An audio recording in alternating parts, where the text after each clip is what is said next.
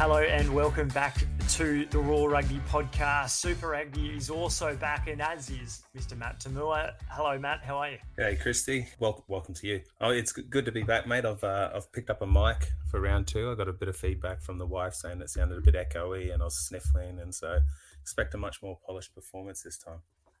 Second week, you're always trying to iron out those little kinks to begin with.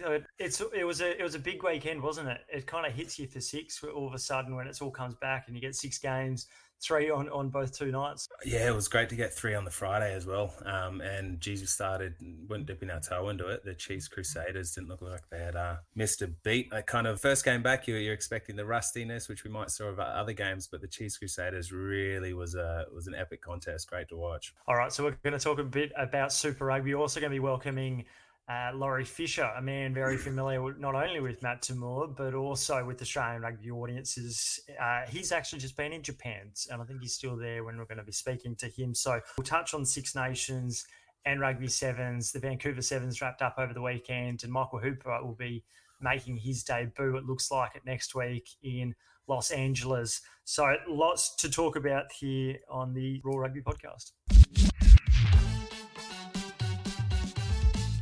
You touched upon it. The Chiefs and Crusaders did welcome back Super Rugby to 2024. What a game. How good was it? Hamilton afternoon. It looked like afternoon rugby from an Australian perspective, but it was early evening in, in Hamilton. What a cracking game. The Chiefs hanging on 33 29. Yeah, it was. And the, yeah, good crowd to start the year. I think, um, yeah, it's nice to get back into it. And, and the tries to start the game were brilliant. And, I said it on Twitter or X or whatever you call it these days. The um, the kicking rule that the the law variation that we've implemented, um, teams can't advance until they've been put on side. You saw that from the second try. Damian McKenzie um, had a stru- unstructured field to attack, broken play, and it was brilliant. So it's nice to see that working. Um, it was a good little good little implementation of an old law. I think it is anyway uh, from from from Super Rugby. What do you think of DMAC Matty, because he's a guy that has obviously played a lot of 10 for the Chiefs, but he's not mm. quite. It may be sim- similar to you, whether or not you're a 10 or 12. There's been debate whether or not DMAC is a 10 or 15, a utility player. Where do you see his best role at? Because he he was quality. He was the difference. The Chiefs were humming when he was there at 10, and mm. he went off, and then they kind of struggled a little bit, and the Crusaders came back. Yeah, I think. Oh, I think at a, a Super Rugby level, um, he's a an amazing ten. The more you can get him the ball, um, and and you see how the Chiefs like to attack. They put him in the backfield anyway, so he gets those broken field play uh, options, which you kind of want from a 15, or which is what you get from your 15. So I think they've got a nice little balance there the the question is at, at, at test level. Um, you know, do you go for someone like him, or do you you know you go with someone like uh, Mo'unga, who's a bit more you know structured, plays the percentages. So it's a it's a really tough one because I think he'd be he's awesome coming on the last thirty against you know a tired defense. But at the same time, you just want him touching the ball. But it, it's nice seeing his game grow a bit because I, I, definitely thought he was more of 15. Um, but he can you can see him now. He, he, he can control the game from 10 very well. That first half was just awesome, I thought, because he took the ball to the line. He got hammered mm. once or twice when he's distributing. When, when you're out there and you're getting wallets by a, a big forward or whoever it is, it might be a Hunter Paisami in the midfield. How do you get up from that and then have to go again? And then, like, do you, what, what's it like? I know you get conditioned to it. I think early in your career it might rattle you a little bit, but as you get on, you, you just kind of get used to it, to be honest with you. And you know, for me, for me, I would always like to go after their 10 or get someone to go after their 10 because you want them to start playing deeper, deeper, deeper, and then you can see what what eventuates and becomes easy to defend. But um, so it'd almost be like a, a, game of chicken. If so, if I got a few late shots, I'd almost take it as respect. I'd be like, they're trying to get me to play deeper. I'll I'll do the opposite or whatnot. So it, it is a little interesting kind of mind game. Um, but you see the good ones. Like if you're not getting hit late, then you're probably not playing to the line enough. Johnny Sexton, probably the perfect example loves going to the line, playing those late balls, gets walloped, you know, consistently, but he does his job. And it's kind of it's kind of a part of the parcel. It's uh, it's a fun bits of playing fly half, but yeah, it, it's definitely uh, yeah, good part of the game. Yeah, he's a perfect example, Johnny Sexton. Geez, at 37 38, finishing up, uh, he's a guy that will be missed by world rugby, but the Irish, to be fair, uh, uh handling it pretty pretty well in the in the yeah. post Johnny Sexton era. Isn't he the so. ten? The the new ten, the young fella's been really good too. He's set up quite a few tries. So um, it just shows though, like you talk about, you know, next man up. Um, you talk about all the good sporting teams. You know, you, you, in Australia, your Swans, your Melbourne Storm, the All Blacks, um, and Ireland Rugby. As soon as one guy's out, they just someone comes in and they fit into the structure, and it, it works well. So they've got something good going on there. It's actually not a bad little segue talking about the tens because the the next game that followed uh, an Aussie derby between the Brumbies and Rebels, your former side, will speak a bit more about the Brumbies with Laurie Fisher, but the tens battle itself was a fascinating one, and it kind of almost it was synonymous with how the name kind of game almost planned played out. Noah Lolesio managed mm. to run the ball to the line. He found some space mm. at times. He was really polished in his performance. Carter Gordon struggled, mm. and off the back of your comments last week, with mm. would those scars kind of remain? We almost saw a little bit that come to fruition with Carter missing uh, touch from a penalty. He hit the post as well, and it was a cracking game at points in time. But we saw we saw the Brumbies just class just come out.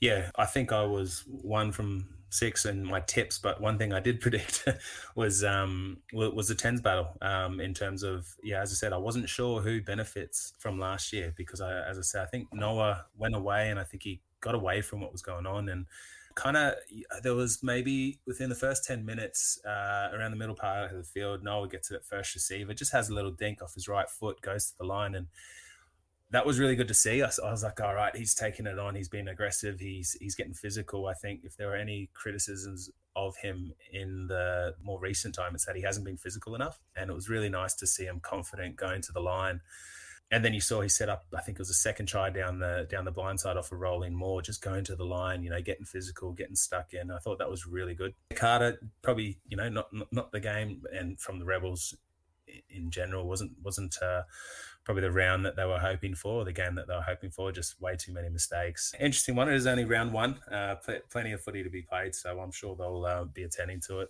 You're not wrong only round one albeit it comes quickly because Super Round is going to be in Melbourne, and there was only about four thousand there for that first match, and we can kind of understand because tickets came on sale really late. But you would have hoped in the same way that when the Western Force were were in trouble uh, in 2017, we saw Twiggy Forrest come out, and it, it almost was the springboard for a renaissance with the with mm. the with the Force we didn't say that with the necessarily with the rebels, and it, mm. it's a very different situation, uh, one that's mm. financially driven. But you do hope that that more fans manage to turn up for Super Round ne- next week. The Brumbies and the and the Rebels. Um, I, I, really like the fact that Luke Reimer, these sorts of guys, Charlie mm. Cahill, the, the back row balance of it, they, they dominated the set piece, uh, particularly the line out, all those sorts of little things that that is the hallmark of what successful sides are. Nick Frost uh, did a great job there, disrupting line out ball. You know, that allowed Noah Lolesio to kind of do what he did, didn't it? Yeah. Look, the, you look at the Rebels. The Rebels have got so much uncoachable talent. The offload, the flair. They've got some amazing individuals, but they were pretty poor on the basics. So playing in the wrong parts of the field, um, offloads that didn't stick. You look at their mm-hmm. entries into the 22, missed a kick for touch. I think had three lineouts on the five meter, turned over, scrum penalty, disallowed try, uh, kick at the post. Like, you know, your, your entries into your 22, you want to be converting about 40% plus of that. And I think it was 0% for the Rebels. So just just scratchy, I guess, the first first week. And then you look at the Brumbies, you know, turnover ball, two tries, um, I think two tries off kicks. So they they were just a lot more polished and a, lot a lot better in the basics of the game, which I think at the start of the year has to be where you're at because it yeah it, it just seemed too easy for the Brumbies to be honest with you. I didn't think I think they were happy, particularly with the first 50, but they didn't have to play amazingly well. No, you, are completely right. When we saw guys like Len Ikitau, Tom Wright, those that had missed out on, on the World Cup selection, those sorts of guys, I, I wouldn't say that they were perfect in their performance, but they were they were pretty good. And you know, matched up, they actually looked pretty even. I know that you you, you were one from mm. six in your, your, super tips. I was six from six, so I'll, I'll throw that one out there. But but but man for man, the rebels should have probably been better. Was a bit of the baggage hanging over them? Do you think from from yeah. you know, the off field situation? Yeah, it's a good question. I I almost don't want to attend to it because then you can kind of use it as an excuse every week. Oh, you know, like so. I prefer to probably mm. just look at the specifics of the game and and what where they struggled. And for me, it was just the kind of the looseness of, of the offloads or, or turnovers in the wrong parts of the field, and then yeah, line out in you know attacking line out opportunities. There, as I said, they've, they've got they've got a lot of X factor in that team. Uh, you know, Carter, you know, Lukhan played well, Daugunu as well. You've got a lot of guys in there who can kind of turn the game, but you kind of need to build, build that base, um, build that like solid foundation first, and play in the right parts of the field, and not waste half line break. Like a line break around the middle of the field is yeah great, but you usually get tackled, you know, another ten meters or whatever, and you got to play risk reward mm. a little bit. Um, mm. And so I felt there was kind of no real risk reward. It was all just risk. Now, how much the off-field stuff has in that? Look, I'm super conscious of that and very kind of empathetic to what's going on. Um, I just, I also don't really want to talk about it too much because then it becomes the excuse every week. To be fair, Aussie rugby's made a lot of excuses over the years, haven't they? Uh, Corey Toole, two tries. He was awesome, rapid. You know, mm. just someone like him and his skill set, his elusiveness, his absolute extreme pace. If you're trying to impress like a Joe Schmidt or you, you know, someone early on, he's, he did a pretty good job of it. Yeah, two tries in round one went hurt, little chip and chase, and oh, he's. I think he's um he's got some genuine gas, genuine speed, uh, which is awesome for us. Yeah, you probably yeah wingers wingers kind of used to be the really quick guys. Then it kind of got you got you know a bit of the bigger guys who would use first phase, and then other teams now even will just play like 315s almost so you don't have that kind of genuine pace but you've got playmaker and whatnot it's, it's kind of cool seeing someone who's just got genuine x factor pace you know mm. you know turnover if you sling it to him he's probably going to beat someone one-on-one and he, he beat Lachie Anderson on that on that left edge in that first half little chip and chase and it was yeah, you can't you can't defend that. Like, I don't care what system you got, you just can't defend that. So it's um, I think that's really cool for us because it's uh, it's different to probably every other winger in in our um, competition at the moment.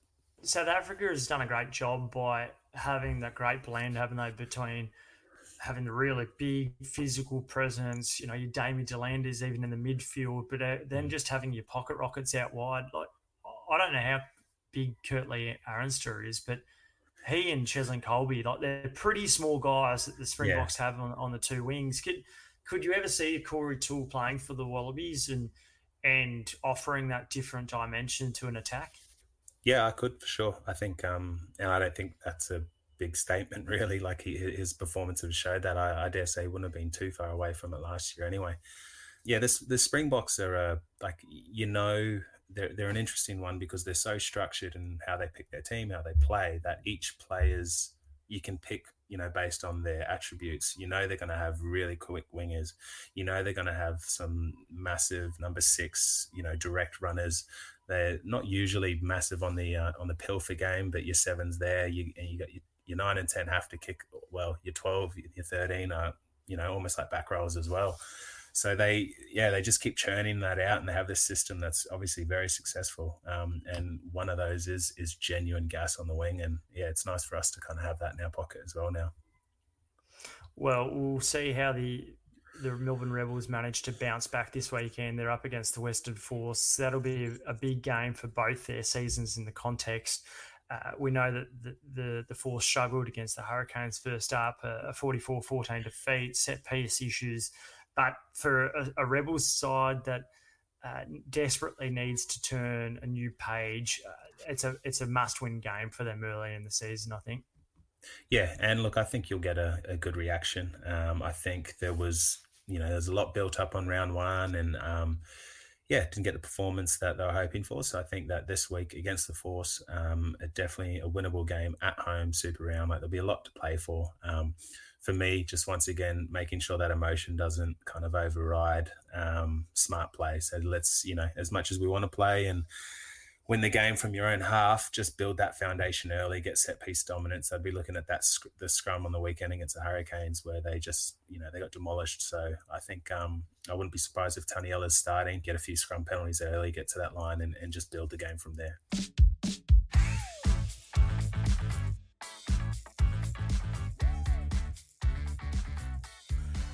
And it's a very warm welcome to Lord Laurie Fisher. Laurie, we finally got you here because for those that wouldn't be seeing the bloopers, we probably would have had a pretty good one there. It took a little while for you to join us, Laurie, but so good to have you here on the pod. Uh, brand new Super Rugby season up and running. You know Matt Toomua very well. Off the top, Laurie, what's the story for Matt Toomua? What, what, what's something that the punters out there might want to hear? Well, like I think he's known as Mr. Squeaky Clean, mate. So there's, yeah, there's not a lot there. I, I, don't think, but uh, I, I do. I, remember back in the early days when, um, when we first met Matt and his mum and dad, and I think we had uh, who else's mum and dad came down pub. Um, Aiden might have been Aiden, Aidan Toua. Maybe, Aiden yeah. Yeah, it yeah. was a, it was a a real family affair, wasn't it? No, yeah. lovely people. Uh, it was just just finished school. We were 18 then, 17, 18? Yeah, yeah, 16, 17, pretty young 16, at that point. 17, gone to watching the championships. Queensland 2 won the uh, won the schoolboys championships. Your memory's year. very good, yeah. Yeah, yeah, showed Quade Cooper up and uh, all that. So I don't think you've changed much. You're a good player back then, mate, and uh, you've had a great career. So I don't, I, I got no dirt, Christy. If I did, I wouldn't well, tell you it's fa- it's it's fascinating, Laurie, that you brought up that story. Just because for the ten minutes that it took for you to log on to the podcast, Matt was telling me the first time that he and his parents met you, and he also brought up that story. Yeah, yeah I was no. saying, um, I was saying, Lordy, obviously that time we met, um, everyone's on their best behaviour, um, you know, and then mum and dad came down later in the season and watched a session down at Griffith Oval and um, you know you're barking away at, at, at us getting whatever and mum comes up to me later and she goes oh geez Laurie's a bit loose with his language, isn't he? A little, you know, mum, the good old Christian lady. Oh, she yeah, was a bit shocked. I was like, it's a bit different than um, not exactly on our best behaviour there. Yeah, exactly. Uh, hey, Laurie, um, you're up in Japan, and so you, you probably could have been re- recording this podcast in Matt's room, or you know, a bullet train or two away. Uh, tell us what do you what have you been doing in Japan? I've just uh, over at Ricoh Black Rams with Peter Hewitt, so I've just spent two weeks here, just again looking at their program, trying to help them out around aspects of the game. And there's obviously only so much you can do for the current season because they've got all their plans in place. But then it's really looking at where potentially they could make shifts uh, into the next season. And uh, yeah, they've got their you know, they've obviously got ambitions to work their way up up the ladder, and they probably don't have the spend that maybe the top four or five clubs do. So you've just got to make sure that your program, your uh, your coaching, uh, and all the things that get the best out of individuals is is in place. So just trying to to to evaluate in those areas. Lordy, something I've been um, thinking about a bit uh, when when uh, knew we were coming on the pod is is feedback um, from coach to player and player to player. Probably something that I've noticed in my career. Early days, feedback was quite you know direct, quite um, instant. You know, and you you knew and maybe later on in my career, and I don't know if it's a case of, uh, you know, just because I'm in a different environment, but I've noticed it's not as direct from player to player, from coach to player. I don't know how you view that. I know, you know, for me, it's probably one thing I've always appreciated about your coaching is you you knew where you stood as a coach. What what are you, you know, have you noticed that? And then is there an element of not deflating the player? Is what's kind of going on in your well, mind? I think you can, I think you can be honest with every player, but you can't be direct with every player. Mm. I, I, think there's a there's a, a, significant difference between the two, and you know, we all know that, that, that that you can't treat everybody exactly the same. So it's important to give good information. And I, I, I do think what's changed is, is is the is the awareness of creating a much more efficient and effective learning environment and uh, it, it's a bit like the old saying that if you know, for, for, teachers, if they haven't learnt, then you haven't taught. Well, if players haven't you know learnt, then you haven't coached. And I, and I, I really think the you know the teaching learning environment and, and how that works has has developed and changed over time. So if I was teaching in a school, like like you, you're not going to get the best out of students just by front and centre. You, have got to find different ways, and and coaching's no different. Probably probably early on, I, would have learned the lessons of sometimes not being honest enough, sometimes being too honest. Mm. Uh, so it really comes down to to knowing your individual athlete and establishing a relationship. And, and again, I think you hear a lot of talk about relationships and, and that being one of the most important parts of coaching, and that's true. If you have a relationship, then you can share information. You can you can be comfortable being honest, and then you can make progress. Yeah, it's an interesting one. I one thing as well is how do how do you find? Obviously, you want to cater to the masses, and you want to be uh, as um, you know, like you look at your players, and if they can take direct feedback or not but then you also want to create a program that maybe has that robust feed like at what point are you kind of you know setting up an environment that allows for that but then also maybe being a bit pragmatic and realizing that um, a lot of these players don't like that direct thing i'm not going to get the most out of them at what point how do you yeah. kind of manage it to where you want to go and where it is and yeah i, I think there's two, there's sort of two aspects that like in a lot of my coaching I, tr- I try and I try and think about the game in, in ways that that, that if if is it I mean I know the game's not black and white particularly in in the attack component but in, in a lot of the other parts of the game you you you've got to be able to set it up so so you can judge people there's a way of doing it there's a good way and a less good way so there's there's some real accountability and I, and I think if, if I'm clear with players about techniques that I want about decisions that I want made in certain situations then there becomes at least a reasonable element of black and white. You either mm. did it or you didn't do it. You did mm. it well or you didn't do it well.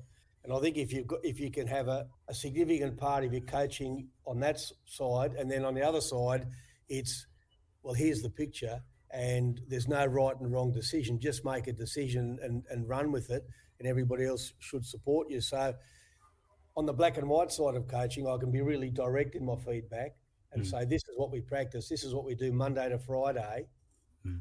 And this is and, and, and we've all bought into saying if we do this right, we'll get a result on Saturday. So. I can I can be really direct in that feedback, and then in the feedback about where, where we're making decisions, when you got options about backing your judgment, backing your skill, then I'm just seek, seeking feedback from you as a player about what you saw and why mm. you made that decision without trying to be judgmental about what you did and, and, and maybe discussing things we could do different next time.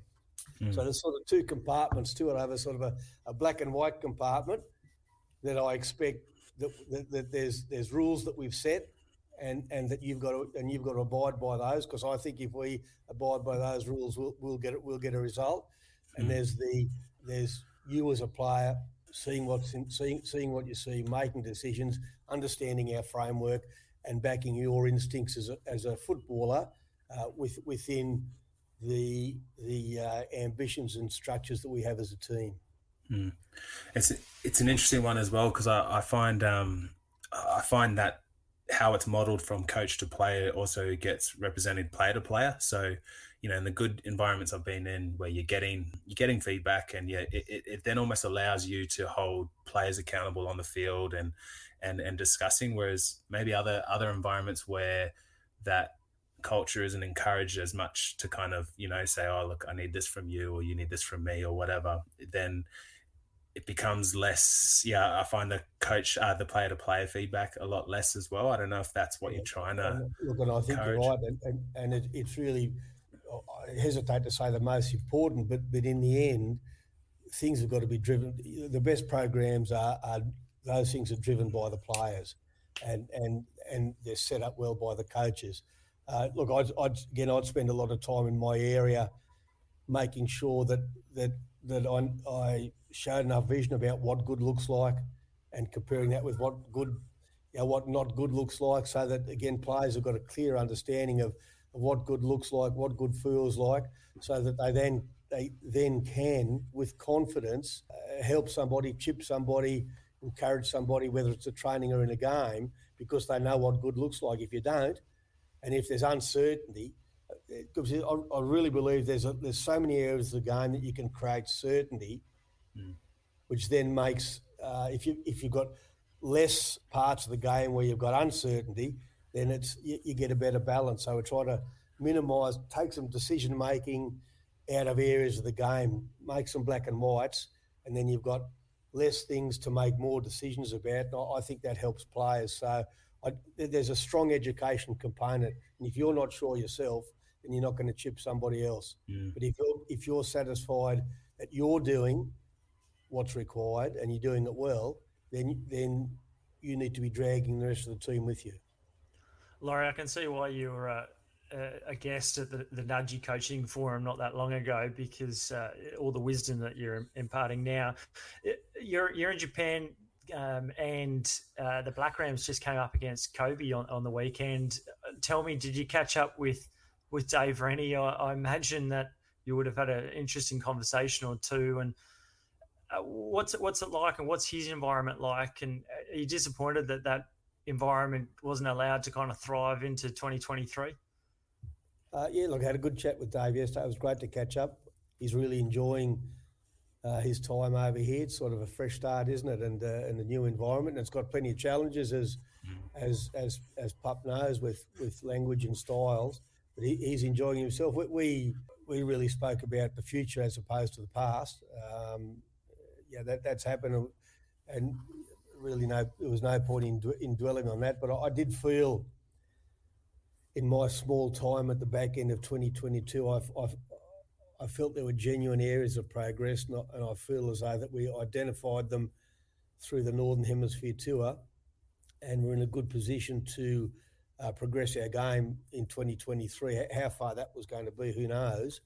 But I, I, I, I definitely felt that we we had identified some really really key areas, yeah, around around uh, ball retention, or around ruck speed, around what we do in defence. I, I think would have really put us in in a good stead for World Cup. But yeah, so that was disappointing.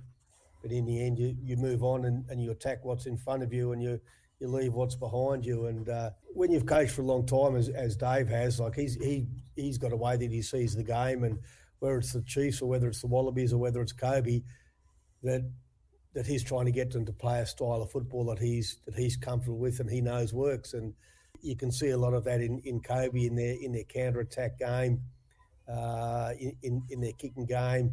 You can see that New Zealand influence around breakdowns. So um, yeah, it's I mean he's he's moved on and and, and uh, reinvigorated his coaching. Uh, another program that obviously you spent so so long out the Brumbies I'm curious. The Brumbies have made another positive start to this season. You're no longer there, but you, I don't know, maybe you're dropping in here or there. I think you're doing that at various programs across Australia at the moment. But, you know, the Brumbies and, and Matt, I'm sure you'd be able to answer and have your own two cents on this. Brumbies have been so consistent for so long, but haven't been able to get across the line and, and, and get, you know, big silverware uh, make finals often. Um, why do you think that is, Laurie? Why do you think like what's the missing couple of percent that sees a good side become a great side? Look, yeah, I, I, if I if I knew the answer to that, we'd have won the last two Super Rugby titles, mate. But we haven't. So, uh, but, but, but we're knocking on the door. We, we're. We knock on the door because we're consistent. Where over the last period of six or seven years, we, we've we've have have a style of game that which we've continually tried to expand upon, and and and you know Stephen's got some some ideas which will, which will take the team forward. You know, whether it's in counter attack, whether it's in uh, in in first phase play or, or that. So yeah, I, I do I think the team's evolving. What I saw on the weekend was again some set piece proficiency, really well organised early season, attention to detail around breakdown. I know we got beaten at the punch on a couple, but but I, you could just see the cohesion in the team built from a, a lot of guys playing a reasonable amount of football together over a reasonable period of time and not chopping and changing. Oh, you know, what, what's the flavour this year? We need to do that. We're just chipping away at being better. So I don't, I don't think there's a quantum shift in anything that will take us from where we are to winning it. Uh, sometimes you need a little bit of luck. I do think we need, you know, we've been chasing a little bit more adventure with the ball. Is that a little bit more offload, a little bit more adventure in counter? Uh, a little bit more in our attacking kicking game. I'm, I'm, I'm a little bit, maybe a little bit harder on opposition ball on the ground, make them work a little bit harder for their possession. So there's, there's bits and pieces, but there's no one thing that'll, that'll um, take us from where we are to, to being champions in 2024 or beyond.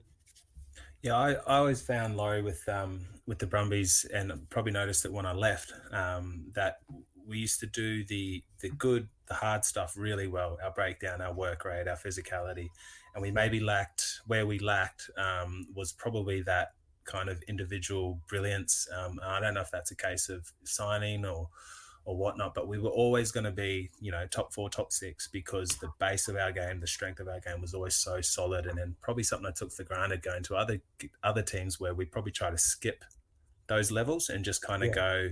And, and I thought the weekend, the Rebels game was probably a really good example of that. The Rebels, you know, lots of unforced errors um, around yeah. the middle of the park and I think that's something that the Brumbies have done really well. Um, but yeah, maybe that I don't know if it's if it's personnel, but getting a little bit of gloss on that. Um, yeah, I don't know. I've always yeah, a little bit it. of gloss or just a little bit of freedom to play. And, and look, yeah. Corey Toole's obviously uh, he's he's going to value add to that. You probably want to you, you want Noah to, to play with a, a, a fair amount of freedom. You want a mm. bloke mm. like Tommy Wright again, and, and you know, with the freedom to play and to use your skill, there there's comes mistakes, and you know you've only got to read any social media and you make a couple of mistakes and mm. and the world hates you. But but but giving people the freedom to make a mistake or two in pursuit of, of trying to be a little bit more adventurous and courageous in the attacking game. I mean that's mm. that takes courage from the coach, takes courage from the players, and and and I, I think we're down. I think they're certainly heading down that track now. Now if I if I look at Tommy Wright's game, who, who's copped a lot of criticism over the last 12 months, the amount of last passes he threw for tries last year was absolutely phenomenal. Mm. Um, and, and, people get hung up on a mistake here and there, and and and, and again, it's you know, we two glass half empty. We need to be more glass half full uh, mm. in in the way that we look at rugby. Uh, I, I, look at the Rebels on Friday night, pup, like 16 A zone entries for a penalty goal. Like that is mm. that is criminal, absolutely criminal. And and the, the thing that that then like if if Brumbies give up 16 A zone entries against the Chiefs or the Crusaders or the Hurricanes, they're not winning 30 to 3, I guarantee you. So there's yeah. things in the Brumbies game that they need to tighten up, and some of that's around discipline. But but uh, yeah, you'd, you'd be wanting maybe nine or 10 A zone entries for an opposition as a max. So they've got things to, to fix up. But I just didn't see enough discipline and cohesion in, in the Rebels game to say that it was any better or any different to, to 2022 or before. I'm glad. I'm glad you mentioned that actually because I said it to Christy before, so it shows that you're uh, you're you've rubbed off on me at some point. One thing I did want to ask about is obviously you've been around for quite a while, and um, one thing I've noticed with players, um, maybe the younger younger players, is that that proactiveness or leadership, encouraging that um, how do you encourage that in an environment where like and I, I, was i was one of them where at 16 you're, you're in a program and, and and everything's dictated you know you, you know what you eat and sleeping and, and that.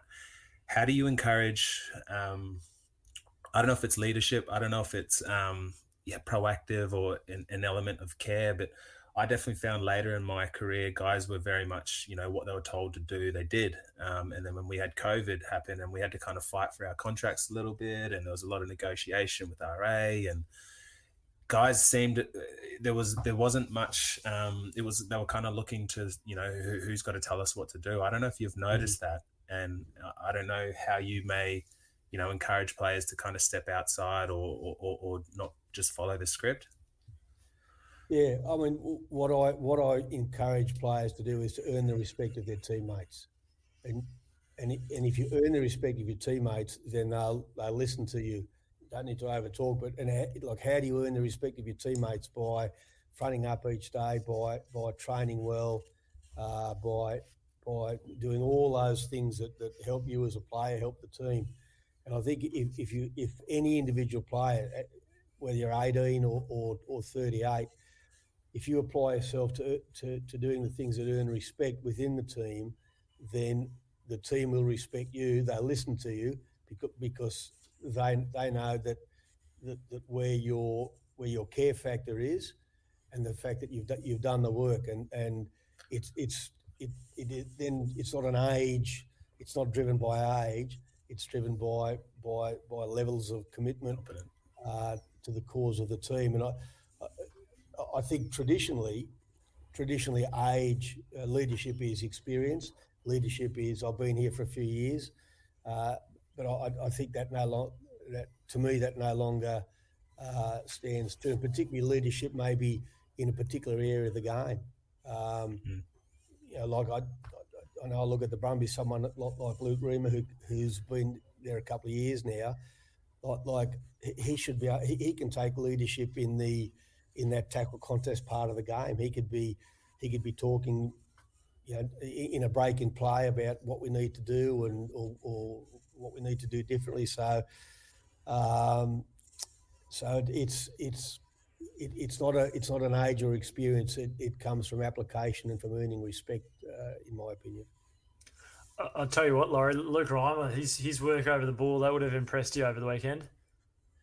Yeah, like it, I was really impressed because he's done it at the front end of a game, which which, which we all knew he would, but it really good and, and whatever it was, sixteen tackles. Uh, so he, he, gets through uh, a strong work rate, and uh, I know some of the numbers that, that we we get, you know, say between him and, and Rory Scott for an open side flanker, like uh, over the course of eighty minutes, uh, in terms of tackles, carries, affecting opposition ball. Phenomenal output from from those two guys, and Jahrome Brown's the same. So I was really really impressed with him. He's every year he's he's toughened up a little bit more. He's really mature now. Like he's an adult now. He he, he, he wasn't three years ago. Uh, so he'll he's he's well on the way to forging a a really solid career people will be asking the question, what else are you doing this year, Laurie? Like you're with the junior Wallabies. I, I know that Joe Schmidt's on the hunt for a, a, couple of assistants himself. Perhaps we'll find you and your bucket hat there. Um, what would you like to do over the next 12, 24 months in your career, like having stepped away from the Brumbies full time? Yeah, well, I mean, when I when I initially stepped away, so it was is to make sure that I that I gave back to the game. That's given me a lot over a period of time, and and so if, if you step away a little bit from the elite level, and we've spoken a lot about about our, our developmental levels, our 18s, our 20s, and making sure that, that we're broadening, not only broadening the base, but we're but we're we're uh, broadening the quality as well.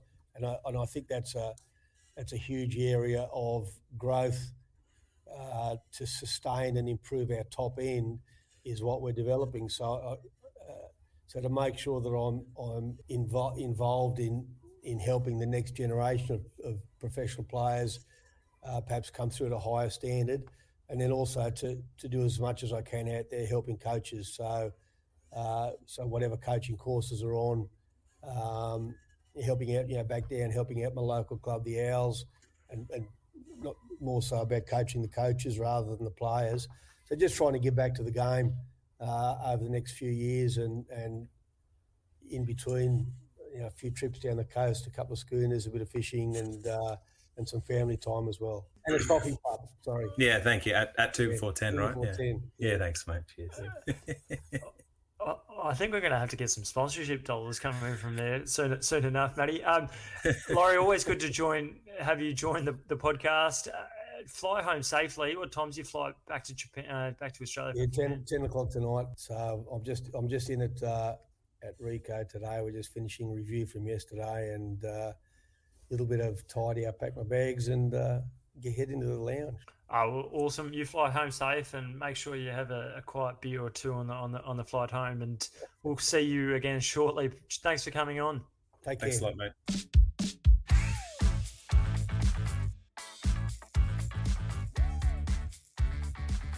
Always good to have Laurie Fisher join the Raw Rugby podcast, a man with a hell of a lot of experience. Uh, what's what, what's your kind of other impression of Laurie Fisher, Matty Toomua? Yeah, it's an interesting one when you start, you know, as a young player, you, are scared of him really because he's this um, really intimidating looking guy. He's he's very vocal, um, but it's really cool as you grow up a bit, and even even in um, that conversation there, you, you realize there's a lot a lot to him. He, you know, he is he he thinks deeply about his craft, and and look, he I I haven't come across a coach who's more well respected uh, than Laurie amongst the the players who he's coached, and that's not because he's you know blowing smoke up their ass. It's because he's he's detailed. He knows exactly what he wants, and it was interesting hearing him say how he, you know, in a, in a game of grey, he likes to find black and white, and and I think that's like so valuable for players where your clarity is kindness kind of thing. Uh, one of our coaches used to say that clarity is kindness. Like if you can tell, if you can find black and white in certain areas of the game, it, that's all you want as a player because then you know what's expected of you. You know where you're going to be accountable to. So, um,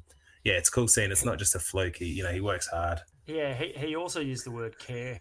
And, you know, in terms mm. of respect and getting respect from players, and players have got to, you know, uh, find respect within themselves. He's a guy that has had so much respect built off – a couple of decades, and I think that he'd be perfect for the Wallabies coaching setup. He's the he's the first person I'm getting to join the Wallabies. Yeah, I, I, don't know about you, but it was when when Eddie came in and you heard that Laurie was out. I personally thought that was uh, a missed opportunity. Where, where does where does Laurie? Like I know that everyone respects him immensely. Do you do you think that he would be the perfect sort of figure that joins a Joe Schmidt coaching team? And if so, what what are the, some of the characteristics that make him an ideal candidate? Mm. Oh, for me, uh, I, yes, um, but hearing him talk there as well and coaching, um, coaching the coaches, that's really interesting as well because I think that's an element our coaches development we spoke about last week that we've lacked in Australia for a while. So having someone like Laurie in that area would be would be great. Um, with the Wallabies, yep, look, he any co- any team he's coached, it does the hard stuff well, does that breakdown well, and you know I, would love to see our Wallabies being a team that's really hard to beat, that they're just tough, and you know at breakdown they're going to compete for everything, um, and then we can add the gloss that we're talking about. You know, Joe Schmidt sounds like he's got a lot of systems in attack that he works really well with, but I think if you if you're not winning that physical battle, then you, are not you're not getting any points in, in, in a test match, and I think Laurie brings that for me, and yeah, I yeah, I think there's no one better personally that we that we could have. Uh, but hearing that he's you know passionate about coaching coaches as well is awesome because I think that's kind of what we need in Australian rugby. Yeah, we don't have enough mentorship, and we know that Wayne mm. Smith he gives back, Graham Henry gives back. What do we do with our coaches? Generally speaking, I wrote a, a story about this last week. Generally, a lot of our former Wallabies yeah. coaches or experienced ones end up falling out of the system more often than not because the results haven't gone their way and then yeah. they, and they get left out. Yeah, I, I read that. Well done.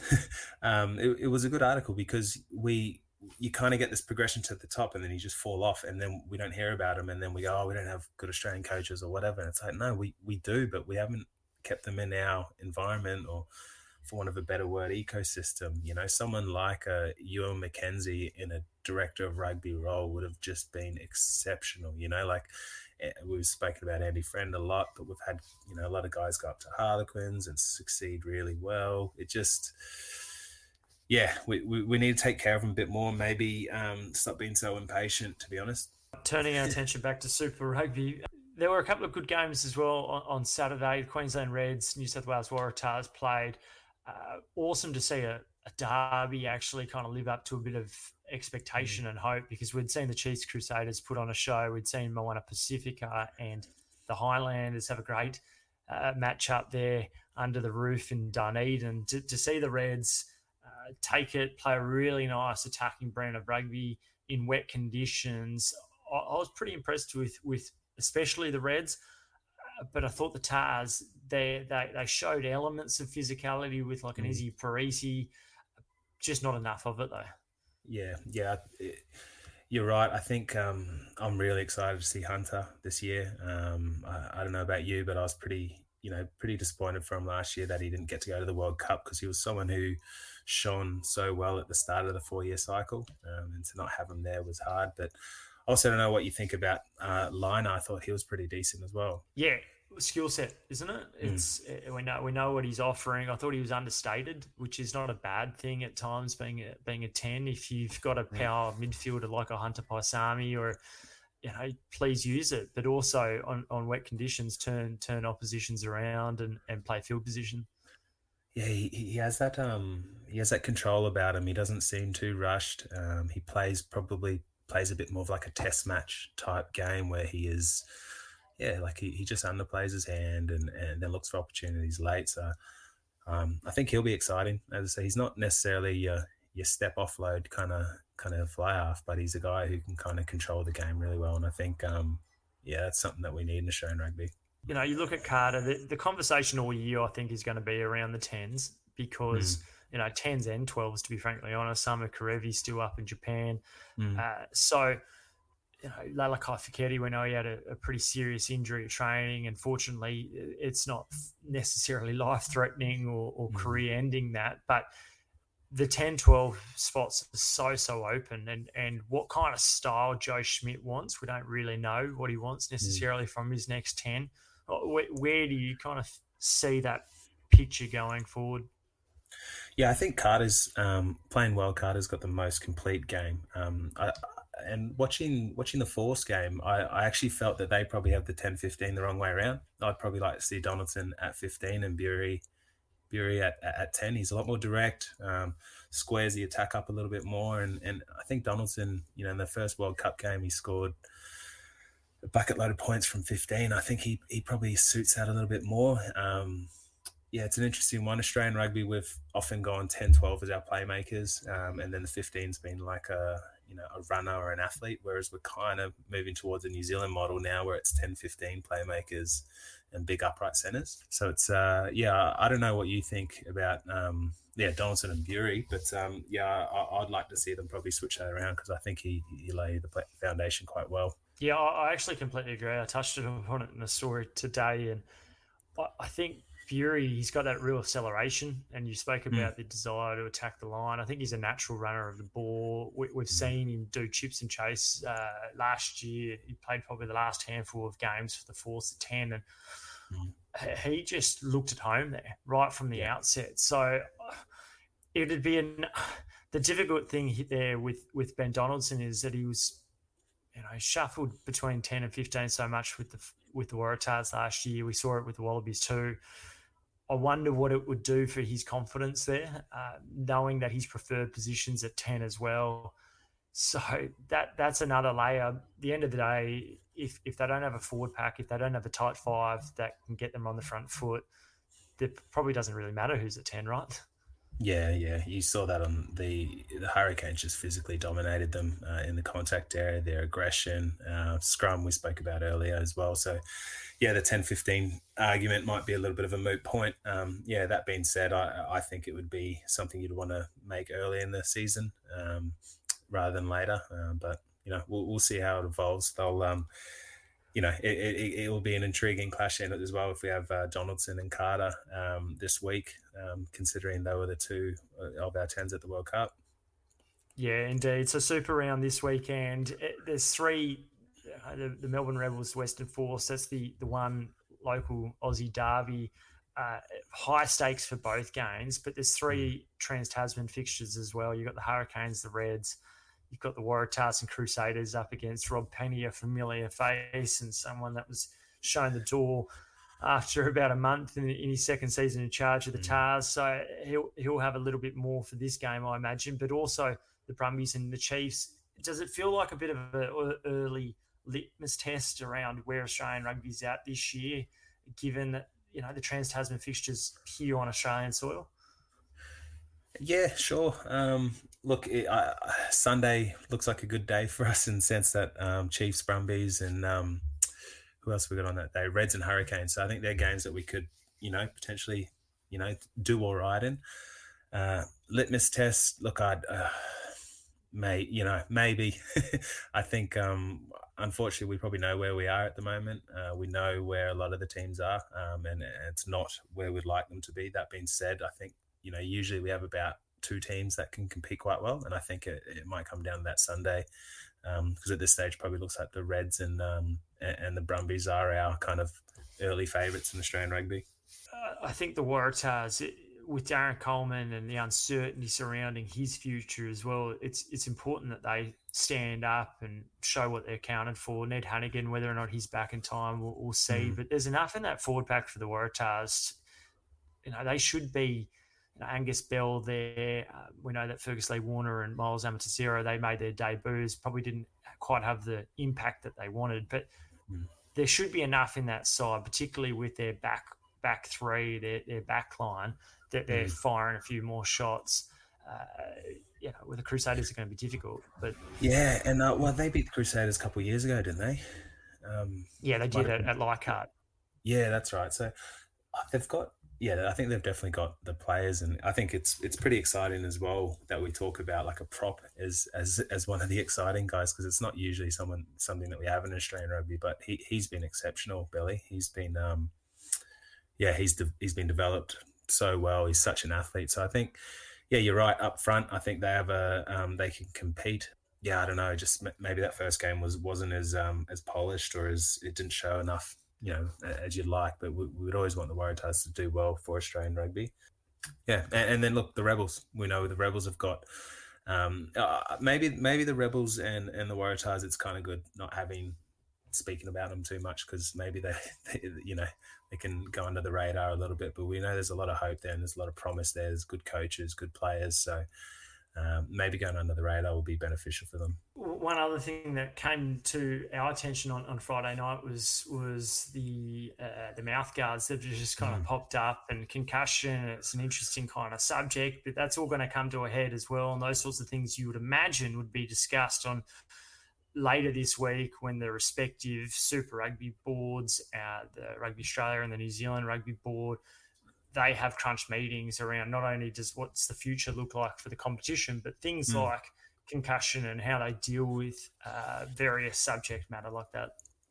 Yeah, look, uh, you know, for anyone who watched the Chiefs game, I think there were two two players taken off in the in the first game um, because the yeah. the reading, yeah, across the threshold, um, and they've been using it in Six Nations, and apparently there was only one or two in in in what three three rounds of Six Nations, so it was. Um, yeah, it's pretty controversial. I think one thing that that became quite obvious for me is that um, post match Scott Barrett was criticizing it. You know, the commentators criticizing it. So the implementation of of of the mouth guard and, and why why it's been implemented it clearly hasn't been explained well to players or to coaches i don't know about you if you if you had to google what was going on because I, I, didn't know.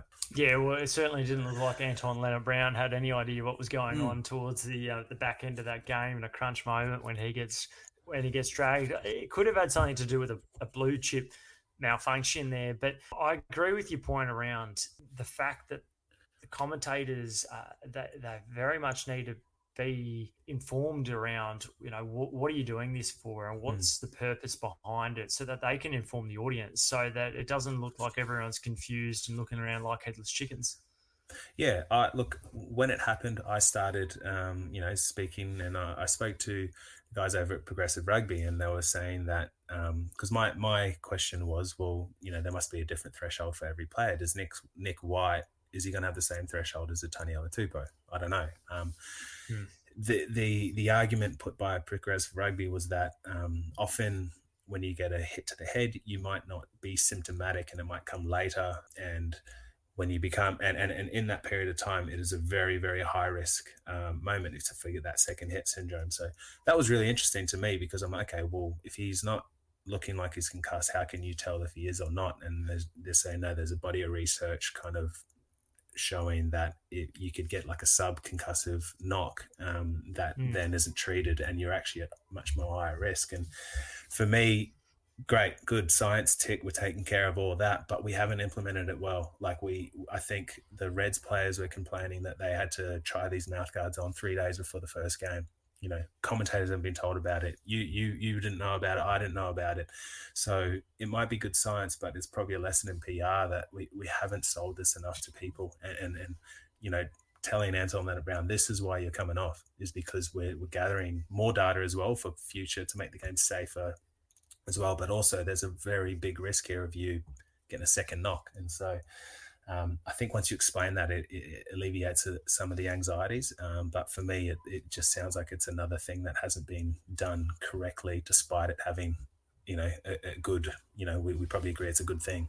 Smiling uh, lesson in PR. It, seems like Super Rugby's not necessarily always nailed nailed that in the implementation. implementation. We fired the mar- we fired the marketing pigeon, didn't we last week? I, I know the tutor advocate were onto it. Uh, unfortunately, it's the second time in two years that that has occurred. Redundancies at Rugby Australia. So, uh, seven of those, in fact, uh, including yeah, the head of marketing um, there, uh, as well as outgoing Anthony French. But look, a couple other things around the traps. Uh, sevens has just been taking place in Vancouver. We know that the the women uh, bowed out in the semi-finals, the 21, uh, 21-19 defeat to France in the semi-final before losing to Canada in the bronze medal match. The men had a much tougher campaign. They struggled throughout the pool stage, didn't make mm. it to the finals. Michael Hooper should make his debut though next week. Yeah, that'll be exciting. I think he saw Anton Dupont getting all the uh, praise and glory from his first competition at, in, in the sevens. He was pretty good. He was. Um, well, but he, he, he's a freak, isn't he? I think he's got to be he's going to be up there with one of the best players to ever play the game. But so it doesn't matter what kind of hybrid game he's playing. He, yeah, he, he's amazing. Um, so yeah, and it'll be good to see hoops, uh, see how much speed he's got left in those old legs. Um, so yeah, I'm, I'm super excited. He's a he's a champion man, and uh, yeah, I think if anyone can do it, he can. So that's on next weekend. So do uh, watch that. Finally, Six Nations uh, third round there, and we saw. Mm a couple of interesting results. Scotland breaking a huge uh, drought there at home against England to, to win a, a massive game, uh, the Calcutta Cup. Uh, with Scotland for another year. Uh, but in addition to that, uh, we saw Ireland really shut out Wales, comprehensive victory, not really a surprise there. Mm. The Irish still humming, and a, a 13 all draw between France and Italy uh, Indoor, to wrap it up. Yeah, indoor conditions. Uh, only in the Six Nations would there be a 13 all draw. Um, no, look, it, it, there was a bit of controversy at the end there as well. Uh, somehow the ball's fallen off the, the kicking tee um, in, in, indoor, so I don't know what's going on there. If they they turn the the air blowers or the air conditioning the air on from the, from the south side, try to get it off, but um, yeah, bit bit bit of drama. Um, but yeah, oh, that, it's such a good competition, isn't it? And I think um, seeing Scotland, seeing Finn Russell at the moment, he's very um, Quade Cooper 2011. Like anything he touches is just you know gold at the moment. He's he's just got that kind of Midas touch. So um, yeah, there's a lot coming out of there. Oh, he's got to be the most exciting 10 to watch in world rugby, Finn Russell. And, and he probably has been for a while, but he's he's maybe finding that consistency in his game. Yeah, I think I saw him trolling the, the English on uh, Instagram or something, saying four in a row, and uh, I, I, like that. It's um, yeah, I think we need a little bit more of that of entertainment in rugby. So it's it's always nice when someone beats the English. Yeah. Well, we like an underdog story. They'll always be the the underdog Scotland, mm. and look, heaps of underdogs this weekend, uh, particularly in Super Rugby, and it'll be fascinating next week when we we chat again to see how Australian rugby's fared. Thanks for coming on, Matt. Thanks. It's good to see you. And look, round one of Super Rugby, it's in the bank. We can check that off. Mm-hmm. Uh, but thank you for everyone for listening as well. And please make sure you rank, review, and, and shout out. Let us know what you're thinking, what you want to hear more of. So that's really important to us. Thanks, Christy. Thanks, everyone. Cheers. See you next week.